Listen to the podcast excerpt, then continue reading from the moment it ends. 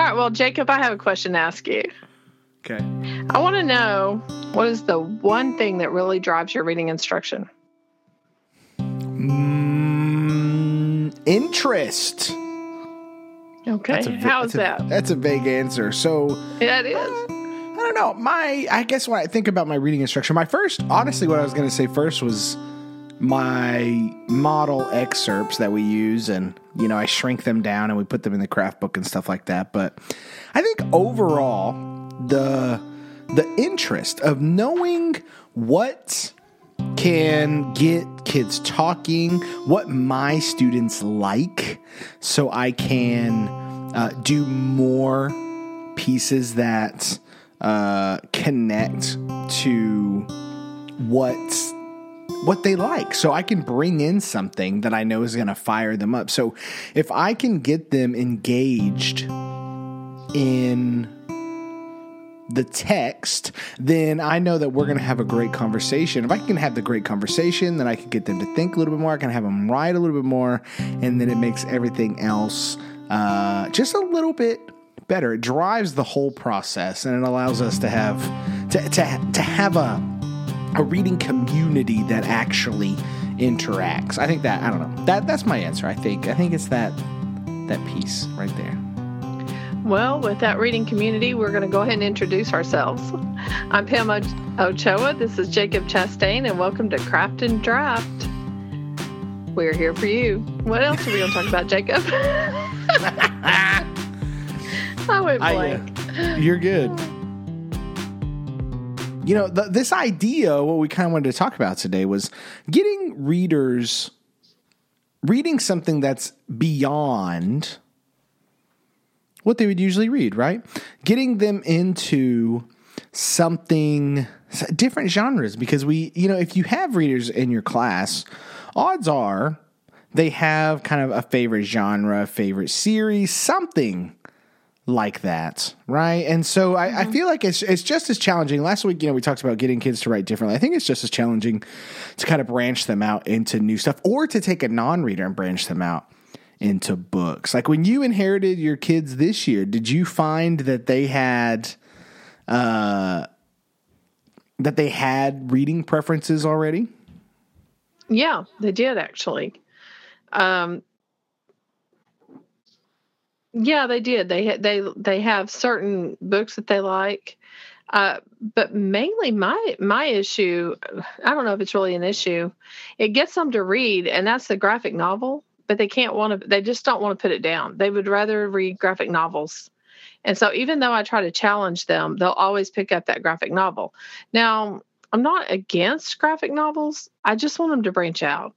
And so I want them to be able to read text for long periods of time. The problem I have with the graphic novel, if you read it all the time, it, it there's just not a continuous uh, line of of reading of text.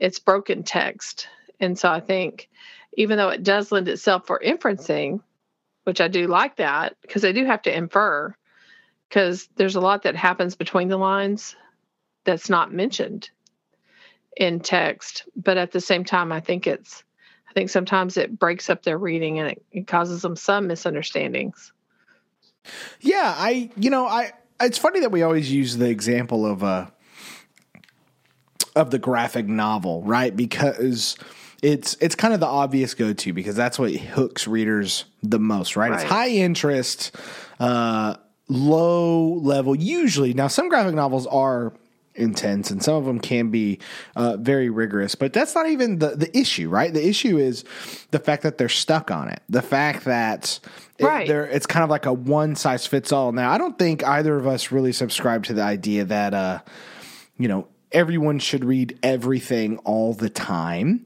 but you know I, even though i have a preference like when i'm reading fiction you know, I love epic fantasy and stuff like that, but I branch out and I read, know, YA and I read mid grade and I read sci fi and I read biographies and literature and everything like that, but I don't do it all the time, right? And that's, but it's a, it's a healthy reading life to be shown different things and to kind of get, get just having different experiences, right? That's really what this conversation's about. It's much less about don't read this, read that. It's no, we need to be as diverse as we can without destroying our reading lives.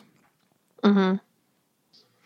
Yeah, and I think modeling is one way to get that done. If we do, mm. like you just mentioned, you read different things. So I think if the, when we sit down and have that time where we're reading with the students, if we pick up different types of books, I mean, we need to finish some of them, but I mean, but if we pick up different types of books, then uh, you know, I don't always finish my books, so that's why I said that. But uh, but I think it does help because the, kids will say, well, so what are you reading? Miss Ochoa, are you reading? What are you reading? I had that just this last week. What are you reading? So, and I had a book I was reading, uh, Peeled at the time. So anyway, but that's what, that's one of the things that I found is if they see me reading a different, different sets of books, it kind of helps. You know, I, I found there's two things I want to talk about with that, but um, the first is I found that like the more variety of mini lessons I do, like just showing different genres of other things, because a lot of kids don't know what they like. You know, in middle school, right. you know, they, they've had reading experiences or they like certain books or something like that, but you know, a lot of them just don't even know. Like they think sci-fi is nothing but like spaceships and stuff. Like they're uh, they're unaware of books like Scythe or Unwind or um, some the, the books that that take scientific ideas and really bend them in interesting ways or you know the people might not be aware of how great certain books about sports might be right? And and how it can really i told that story on one of the other podcasts about Mm-hmm. Getting a girl interested in gym candy, and she hated sports, but then you know it's just the story about addiction, and that that addiction uh, was the the story driver. So bringing in excerpts from that stuff, and then getting kids hooked on something they might not otherwise have, and then being able to go, "Hey, this excerpt's from this book. I have two right here. Who wants them?" You know what I mean? And sometimes mm-hmm. it, it connects, and sometimes it doesn't. But I think using that mini lesson as almost like a, a constant book talk, right? Everything, not everything I show, but the majority of stuff I show, yeah, I try to make it something that I can then go, hey, you like this? Here it is. Here's this book. Now I do a lot of poetry, so it doesn't work all the time, but I get, you know, I have so many kids like reading through the Poet X. I had to buy more copies of that book because so many kids were just passing it, all because I used it in a mini lesson. Same thing for Scythe. We read page one to analyze how they set up the setting and then I had tons of kids reading Scythe, so I had to buy more copies of that. And it just it's just like this really cool process. Now on the other side, I've also showed stuff where kids are like, nah. I'm good. And, and it doesn't work. I'm like, all right, uh, don't worry about that book. We're going to move on tomorrow. Right. but this, uh, you know, that speaks volumes to the whole because I feel like sometimes we like, and when I say we, I mean just people who talk about this stuff in general. People can sound really dogmatic about this practice of, you know, giving kids choice and not reading just the same books that have always been read. And I think the reason why that's such a powerful thing isn't because The Giver's bad or because uh, Outsiders are bad. Both of those are great books and stuff like that. And all the classics are good books. You know, no one's arguing The Great Gatsby isn't a good book. But when you limit the options of kids having connections to just five books a year, uh, you're limiting their reading lives. So when we have like this very passionate approach to showing kids a bunch of books and getting a bunch of books in their hands, it's not because the canon itself is evil or whatever. It's just because it, there's there's so many options that to stick to just the same seven books that have always been used.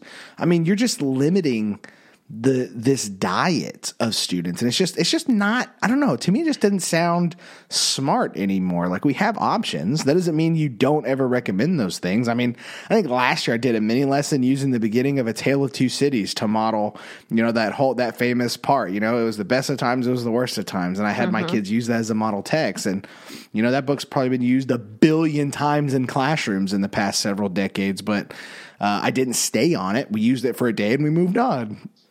Right.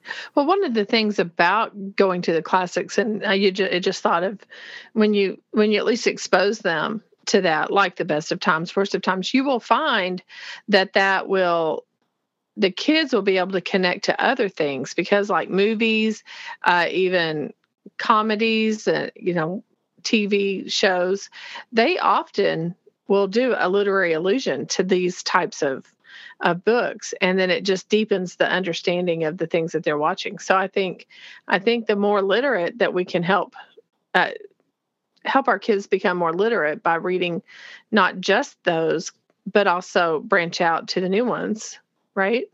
Uh, can really yeah. help our students. But i think it is about connections. I think it's to me i think that's probably one of my driving forces you know i ask you that. But making connections i think uh, is probably one of my strengths, I think, helping students make those connections, showing them how to make connections. And I think if I can get them hooked by making a personal connection to a book, sometimes that that drives them. So uh, the other day I had a student, we were down on the library and the student goes, because, you know, I like to say, okay, read whatever you want, but pick that one book or, or you know, I kind of dictate that one book, I guess that's what I'm trying to say so I'll say, you know, I'll give them a genre that I want them to do, or find a book that challenges you. Find a book different from a genre that you typically read. You can't have the same type of genre as two different books, but it's not the you can pick your own books, but make sure they're not the same genre.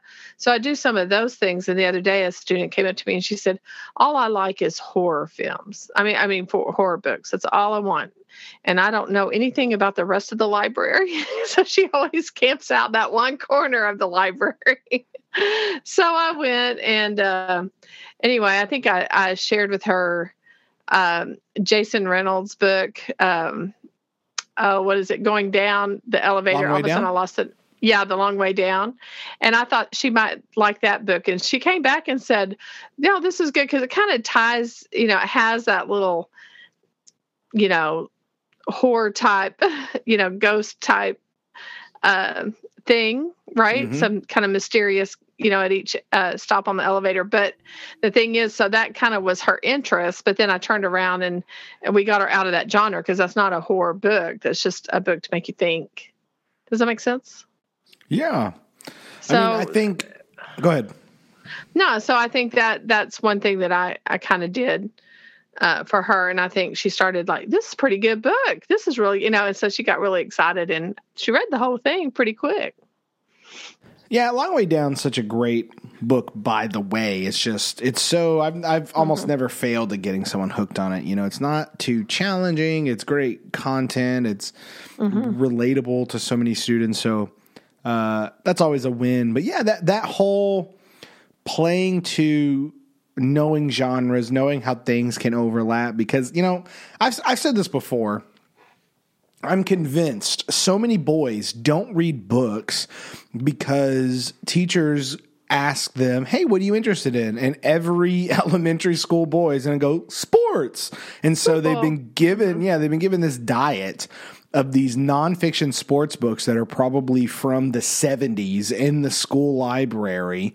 And uh, that's all the that's all boys kind of get to know is these kind of sports books. And then when they get older, you know, they're reading Where the Red Fern Grows and they're reading kind of these quote unquote dead dog books. And you just get like these imaginative, these imaginative boys that are just kind of fed this standard diet. And then, you know, all it takes is like one thing, you know, it back at like, I remember fourth grade, Mr. Hanson, he read, uh, or fifth grade, he read us The Hobbits and he did all the voices and it changed my life. I was like, holy crap, I can read this. I don't have to read Hank the Cowdog. I can like go fight dragons and hang out with elves and mm-hmm. stuff. This is dope. So that changed my reading life forever. And then like this generation, you know, a lot of them are like, you know, they read uh, like Percy Jackson, and they find books like that, like The Lightning Thief, and it changes their perception of what books are. And it's mm-hmm. it's those, but being able to talk to those kids about kind of being able to go, oh, you like Percy Jackson, sweet. Now I have a few books that'll interest that I kind of have a library in the back of my brain like okay so maybe I can encourage them this way this way and then once I find out why they like it maybe they like the adventure maybe they like the humor maybe they like the fantasy element like I've had kids come in loving The Lightning Thief, but they hate fantasy. They just like that book because they like the action. I was like, sweet. So now I know to push you in a little bit this direction. So I think this whole mm-hmm. branching students out into different genres comes down almost just as much as knowing who they are, but also being a strong enough reader to where you can kind of know the landscape and know where to push them rather than just being like, oh, well, you know, I love these books and you just kind of push the books that you love, but being able to adapt and be like, oh, I know other kids read these and it helps if you've mm-hmm. read the books. I know we can't read every single book, but um, after a while, you just kind of know and it's like, oh, sweet, I got the next book for you because you like that. Well, and also paying attention to what some of the kids kids are driven to. So sometimes if you don't if you don't have time to read all the books, if you'll notice that that book is never on the shelf, it's always out, then that that would be one to remember for next year. Buy a few extra or whatever whenever your budget comes around and make sure that's on the shelf. And what do you think about classroom libraries? Uh, what's your thought there? And how do I mean, they help that helps genres? I my favorite thing when I so when I became the literacy coach uh, at that middle school we worked at. Oh, we always say that middle school. When we would well, middle school. When we were there, uh, my first thing that I looked at was the libraries. Right, I walked around and I was just kind of assessing. You know what kind of access do, do people have? And a lot of teachers, you know, they either don't have the means to do it, or schools haven't been, you know, supportive of certain things. So it, you never know what you're going to see in a classroom library. I mean, they were decent, but what I noticed was that the majority of them were not categorized. It's just books kind of on a shelf, right? And so one of the first hills I died on was forcing this this idea was uh, forcing the idea of genrefying a library. You know, there's. Uh, I know you don't hang out on Instagram or anything like that too much, but libraries, I'm sure you've seen these before where libraries are kind of color coded based on their spine. So it's like right. all red and then it fades to yellow into orange and then to black and all that other stuff. And it's very nice rainbow and all this other stuff. And that's fine. It looks cool, but I have never understood the rationality behind that because the last thing that I want to do is not know what I'm looking at. So you're, it's, I always say spines are a foreign language to people that don't understand what they're looking at. A strong reader who's read a lot can look at a bunch of spines and kind of know what they're looking at. You can kind of tell, oh, that might that might be a fantasy book based on the font, or you know, this might be a sci-fi, or this might be a literature book or a romance book or something like that. But kids that don't have years and years of experience don't know what they're looking at, right? This is why books facing out exist. This is why faced out libraries are powerful and, and they put and publishers pay to face out their books at, at Barnes and Noble and stuff like that. It's because it works. So mm-hmm. you in a classroom library, I strongly believe that your uh, library should be categorized the way the library at your school is. And that's because if kids are learning the genre of what something is, what types of books are in this genre here. So let's say you call it contemporary for just realistic fiction or something. Then they, when they go to the library, they have they already have a grasp of what that is, right? So you you have this transfer, and for me, you know, I just put duct tape on the edges of my books, right? And I use duct tape because it doesn't come off unless you really wanted to, and uh, most kids don't have time for that. Um, and they have a lot of colors. People think of duct tape, you just think of that like boring gray, but they have pretty colors, and so you can not only does it help you organize your library by doing that, but you uh, you, you teach genre in the process without it being some heavy handed thing where you give like genre quizzes or something like that. It just teaches them over time. And I, I so I think the, the library cannot be understated in its importance because there's a there's studies somewhere I could probably look them up. Um, Donalyn Miller cites them in their her book with Colby Sharp about book access, but it's the whole the the closer to proximity kids have to books, the more likely they are to read them. So even if you have a robust school library, that's still a barrier. They still have to walk down the hallway. They still have to talk to the librarian. They still have to check stuff out. But if you have a library in your classroom that kids can access as easily as possible um, and be able to navigate it, uh, I think you're going to see kids not only learn genre, but also select books in different genres too. All right. Well, yeah, I remember that hill.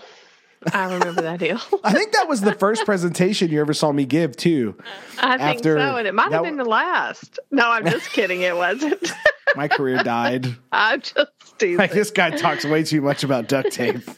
duct tape. well, I I will say I, I, can tell you that there are lots of duct tape colors, as there are a lot of subgenres. So you need to get it all ready.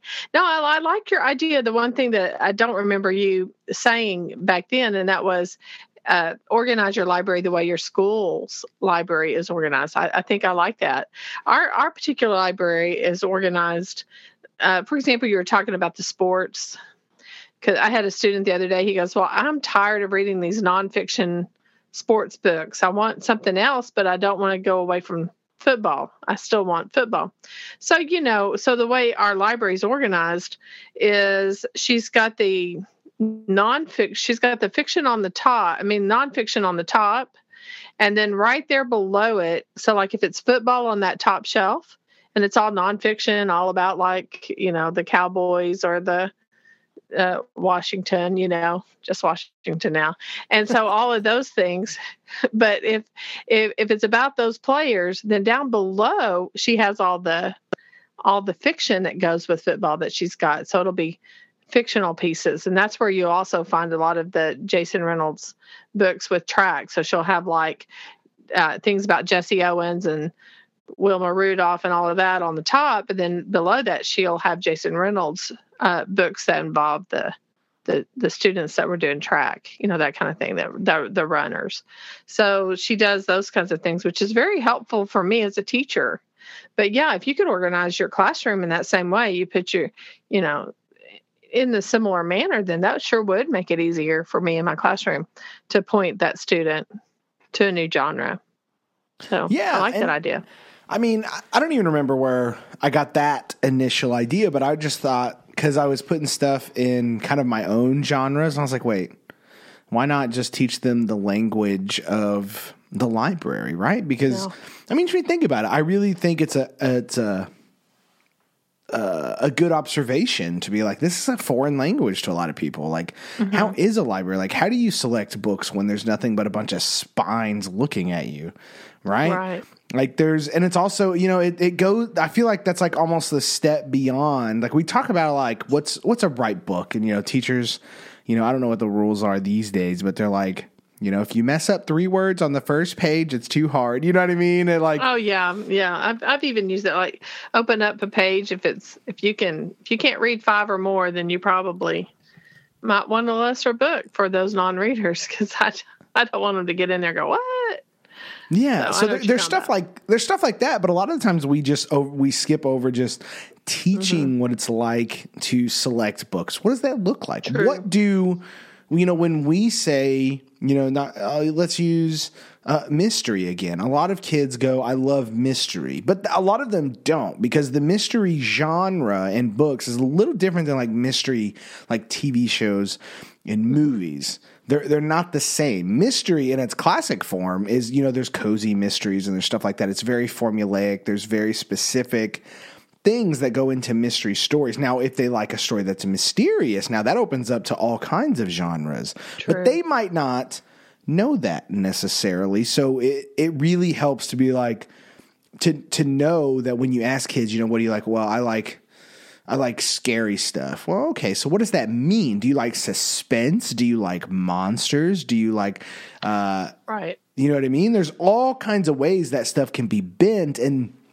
when you have a a genre a genrefied library, uh, it, it just helps when you help kids navigate it over time, like they just start being able to do it themselves. And I, I see that every year. Like even this year, you know, we had some restrictions towards the beginning of the year. Restrictions have kind of laxed a little bit on the library, but like, you know, they they explore differently. And then when I notice a genre isn't being picked as much, I'll rearrange my library a little bit and I'll put it a little higher. So I'll just kind of flip everything to see if that'll help. Or it's also good you see a lot of tape and you see the books that are get selected the most or what you need more of. Like right now, my suspense thriller genre is doing horrible. I have like 15 books left. I don't know what happened to it, but I'm like, oh, I just, I was looking at it today and I was like, oh, I gotta buy more books there because I just haven't done it yet. But it's stuff like that. Like this, this, this process is, is extremely helpful, I think. And I think mm-hmm. it, it, it, it leads to kids reading in different genres.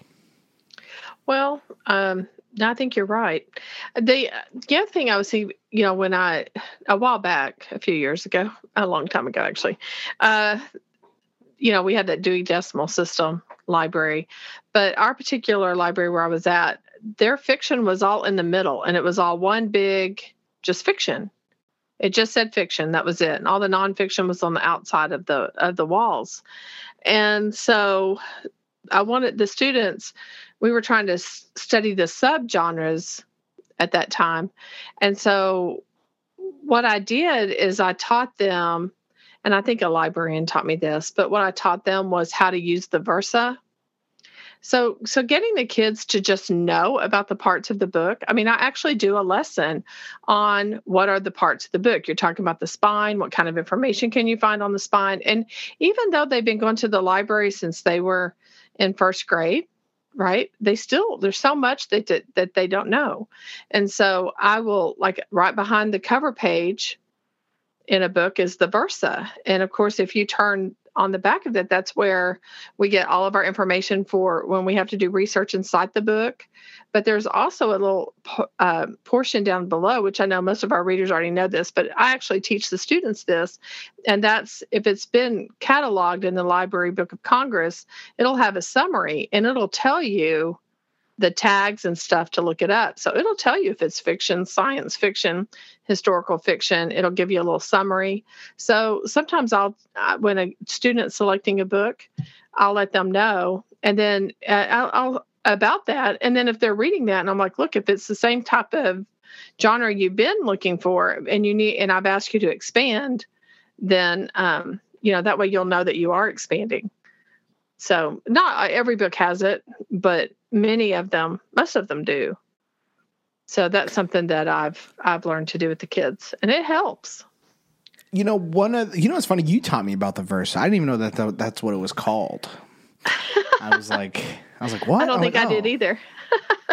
Mean, it's just one of those things. But you know, another thing that uh, you know, Donalyn Miller she talks about in the book Whisperer and Reading in the Wild and stuff, and you know, Linda Rief talks about this uh, is you know kids kind of tracking the books they complete over the year mm-hmm. and and just jotting down you know like nothing crazy no reading log or anything like that but just having kids write down you know i read this the genre and then they can kind of see patterns of what they're doing so you know if they've read seven books and they're all uh you know romance or whatever maybe it's time to step out a little bit. Let, let's branch out um, on book eight or whatever. And, you know, maybe you've read seven graphic novels or 10 graphic novels or 20 graphic novels.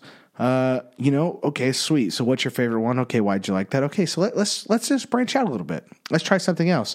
And having that list is a good check for you as a teacher too, because over, you know, this isn't a list that you check every week. You know, it's like right. monthly maybe at the fastest, but you know, maybe just every uh, grading period, just be able to check in on a student, check out what they're reading, um, if they're enjoying it, and then see where you can kind of guide them. And again, I do want to stress for people listening is this isn't uh, something's better than the other. It's readers should have diverse diets, and really, education wise, we should be well, I feel like it's our job to be like, hey, like you don't need to fall in love with every genre, but you need to at least experience it, right? You need to know the world out there. Like if you grow up and you become an adult and all you want to read is Harlequin romances over and over again and read five of them a week, like you can do that. But there's there's there's value in knowing uh, different genres, what they do, why they do it, and just having those options. I feel like it's malpractice to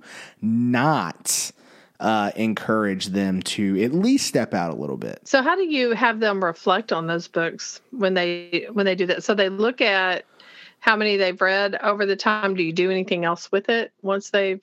I mean, I know you said you don't really do a reading log, but I have a lot you know, of teachers over the years that really uh, they die on that hill of the reading log, you know, and have it signed by the parents and all that. So, how do yeah. you, other than that one list, do you have accountability for the readers, you know, for the kids? I mean, here, here's the thing I walk around so often and take so many notes. Accountability just happens. Like, I'm not really, I, yeah, I, hang on. I, this, you're about to put me on a soapbox because you're welcome. I have, so, well, here's the thing I have uh-huh. been I don't know if I've talked about this on the podcast or not. I'm reading a book called the death and life of the great American school system.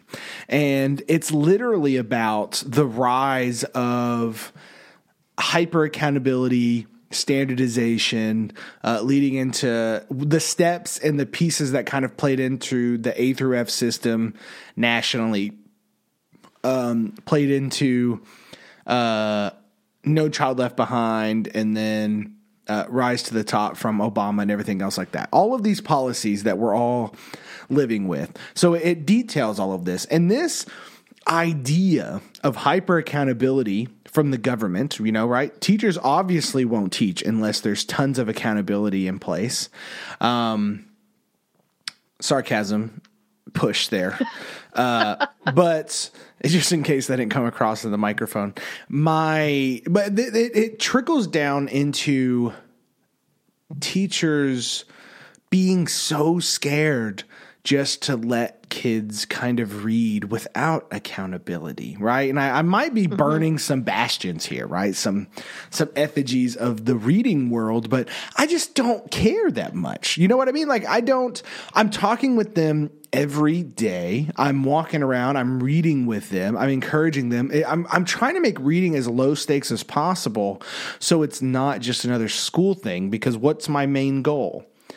my main goal is to have them have reading lives. And I just, you know, coercing them into reading by force, either by grades or filling in a reading log or being quote unquote accountable. You know, teachers, when we talk about reading conferences, for instance, you know, it's always like, well, how do you conf- confer about a, uh, about a book you haven't read, ask them about it. Talk to them. Like it's, it, they're, they're, you know, I, there's value in being able to talk about a book that you've both read. The conversation can definitely go deeper, but we're so concerned with accountability and proving whether a kid has done the work or not. You know they're doing it if you're walking around and reading with them. If kids, you know what the right pace is like. You know how quick kids should be making their way through books. And here's the thing if you have a low stakes reading life with your students and don't make it something punishable, they'll freaking tell you when they stopped reading and be done with it. I have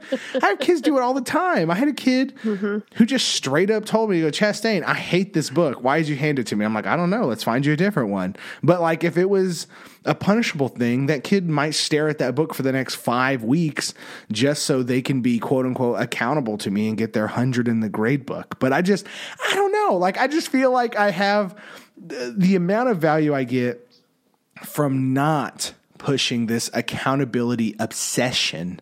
I feel like I get more accountability out of them because they come to respect the process of reading what they like, reading what they want. And then they respect me when I encourage them to move outside of the box because they know I'm not going to punish them. If a kid doesn't like the book, they don't like the book. If they aren't feeling something, then they're not feeling it. And there's no repercussions. You know what I mean? Like, am, I don't know. Am I off base here? Am I being too no. anti accountable? Am I am I hurting children by not hyper being hyper vigilant on on their reading lives at every aspect?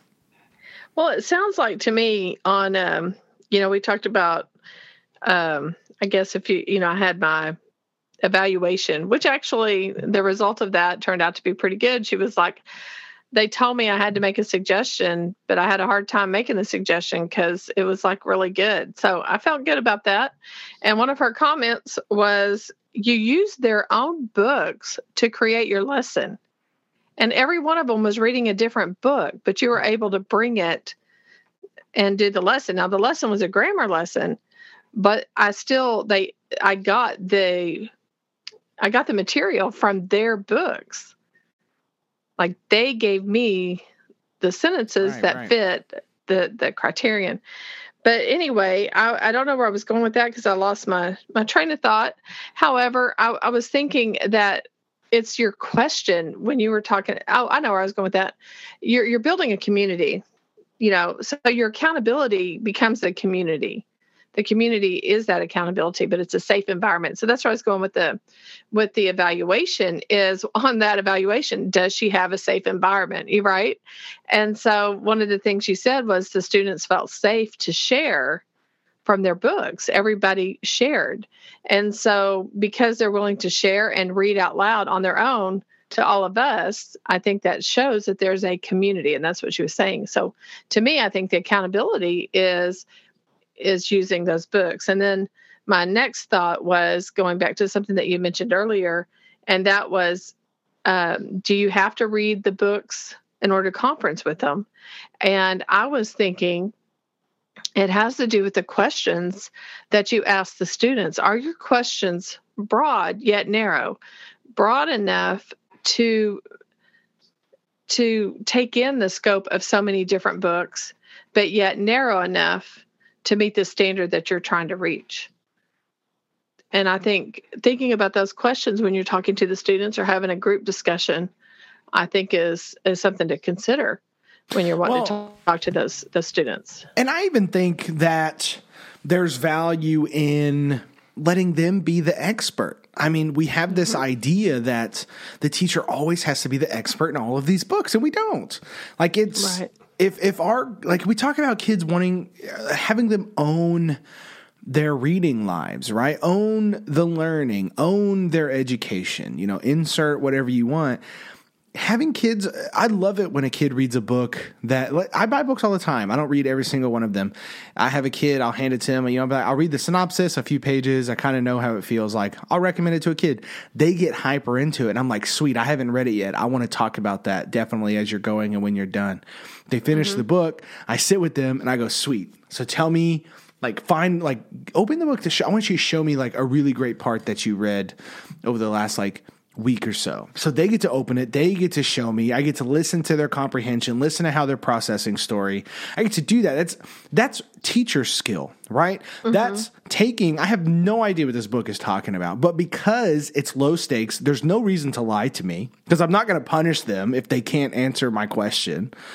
Um, there, there's no reason to kind of fudge the answers. And if they're really enjoying it, they want to share and they want to be the expert. And then I'm like, dang, I need to read that. And so I'll grab it. But while they're doing that at this conference, kid next to them goes, oh, that sounds good. And then they grab the book, right? So it, you, it's this process this it almost seems so obvious it's like why on earth do we spend so much time trying to create all of these accountability measures when you become accountable to the process not because of coercion and and and fear of punishment. You become involved and a part of it because you want to be. And i think that is infinitely more powerful. I, I would argue any day that the, the kids in my room are dedicated to this reading process and, and the writing process because of this far more than a teacher that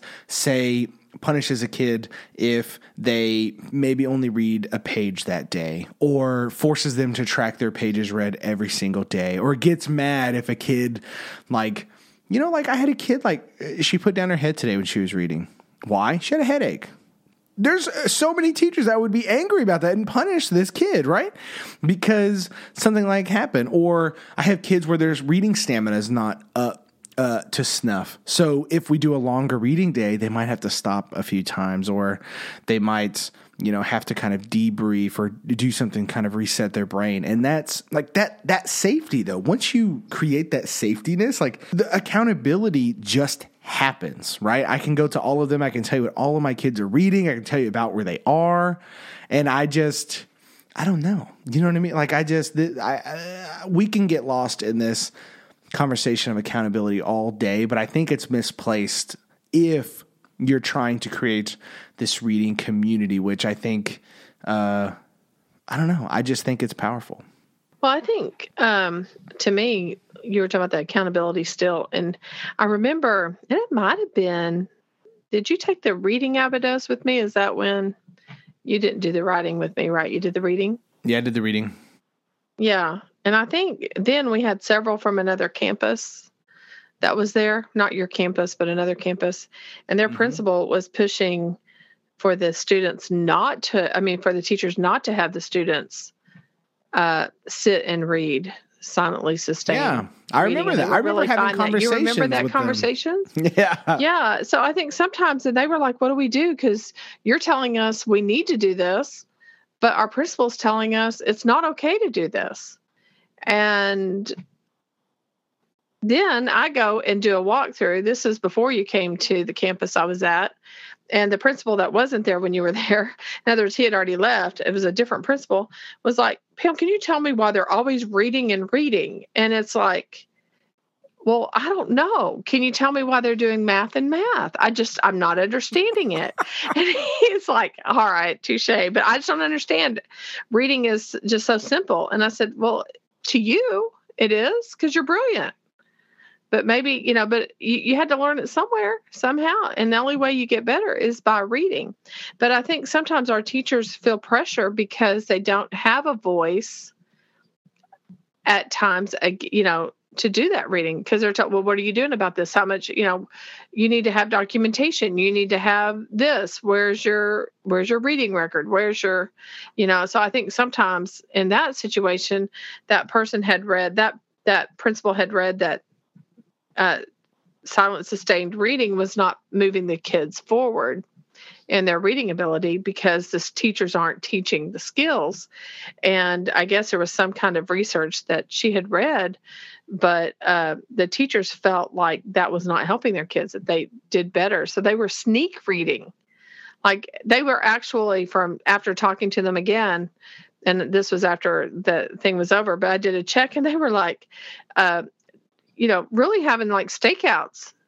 Okay, today's a reading day. Let's make sure they're all in a meeting. And that was when they would choose their reading so they knew they wouldn't be be looked at. So I think I think sometimes it's it's hard uh, when your leadership isn't on board with you. So I think for sure you need to make sure you know what your leaders are expecting. Yeah, I mean, I, I had know, just a thought. I, I've had conversations with my academic coach at the time who was like, you know, maybe you shouldn't have them read so much. so like what? Even academic coaches. it's so. I mean, it's so counterintuitive. Like you know, if if people are like that, you know what I did though. For teachers that might be listening to this and be nodding and be like, "Yes, that's my problem." Um, the way I got around that was I went and did the research. I went, you know, I, I, all these books that talk about this, you know, the Book Whisperer and Readicide and Reading in the Wild and stuff by Linda Rief. I mean, all of these guys, they all mm-hmm. cite these pieces of research that show why this stuff works. I went right. and I went and found all of those and I made a document. And anytime someone said this didn't work, I sent them the document and I said, please read all of this research and then come back to me because they're wrong. They're wrong. Like, right. it's not even a debate. It's, it's counterintuitive to say that less reading will make better readers. Now, and I think what they, what people mean by this is the academic stuff is that that the they need to be doing more academic reading. They need to be reading to answer inferencing questions and characterization questions and all this other stuff. And yeah, they need they they need to do that. They if they're in a place where they have to take standardized tests, they need to have those skill sets. However, the way we create I was talking to my team about this today. I was like, the fundamental philosophy that I think is driving our success in our campus right now is that we all, even though some of us have different uh, approaches to the classroom, we all are starting from a place of get them to love reading and writing first, then move them. It, it's it's the I agree. That's hundred percent. Yeah, it's the hook, right? It's mm-hmm. the you're not going to make a non-reader read more and do better on reading tests. You know, if you uh, if, like talking to admin, they're like, "Well, we need our reading scores higher." Okay, sweet. Give me time to get them to like reading first. Otherwise, this is going to be an uphill battle for the rest of the year, and and they're going to hate it even more. Uh, mm-hmm. Uh, d- test prep is not to be confused with practice. Test prep is test prep. Practice is picking up a book and reading, and, reading. and then having uh, an, an, educated teacher in the room to guide them to the next level and guide them to the next step and do all of those things. But it doesn't happen um, without first at least liking it. So I have a story, um, and this will probably be somewhat of a capstone to this. This is what happens when we record on a on a weeknight. You just can't go for the hour and a half, right? But um the so I have this student who just finished this long book called Grown. Very good book. She just finished it. This girl, every time I said we were going to read, groaned every single day. She hated reading. She was like, Can I just write? No, we got to read. She's like, Chastain, I hate reading. Every mm-hmm. book I gave her, she hated it, right? Eventually, I got her hooked on one. She was like, Okay, that one is good, but all these other books suck. And I was like, Sweet. So eventually, I got her hooked on this other one. She's been reading it. She read this 500 page book in about four weeks or so. We just had that ice storm, so give that week too. But um, she just finished it and she goes, Man. And then we talked about it a little bit, and I sat with her and we talked it over. And then she looked over to her friend across the room. She goes, You need to read this. And the girl goes, This book's too long. She goes, No, trust me. It's good. So she hands the book off, and then she goes back to her computer and she goes, Chastain, I need to buy these books. And they're the sequels to those. And I go, Guess what? Oh, I got them right here. So I went yeah. and pulled them. and I said, Pick. I was like, I just had another kid finish this one the other day, uh, allegedly. Uh, is this book and that book's amazing but i gave it to her and i was like look this one i think you should read this one it's pretty dope and then so she picked it up and so this girl who hated reading now imagine if I would have force fed her a novel of six weeks that we all read at a snail's pace, and then I made her track every piece of her reading and I made her feel bad for not liking to read. But rather, I just took time, you know, I, I let her flounder and I let her complain, but all the while I was like talking to her and then slowly supplying books. That was it.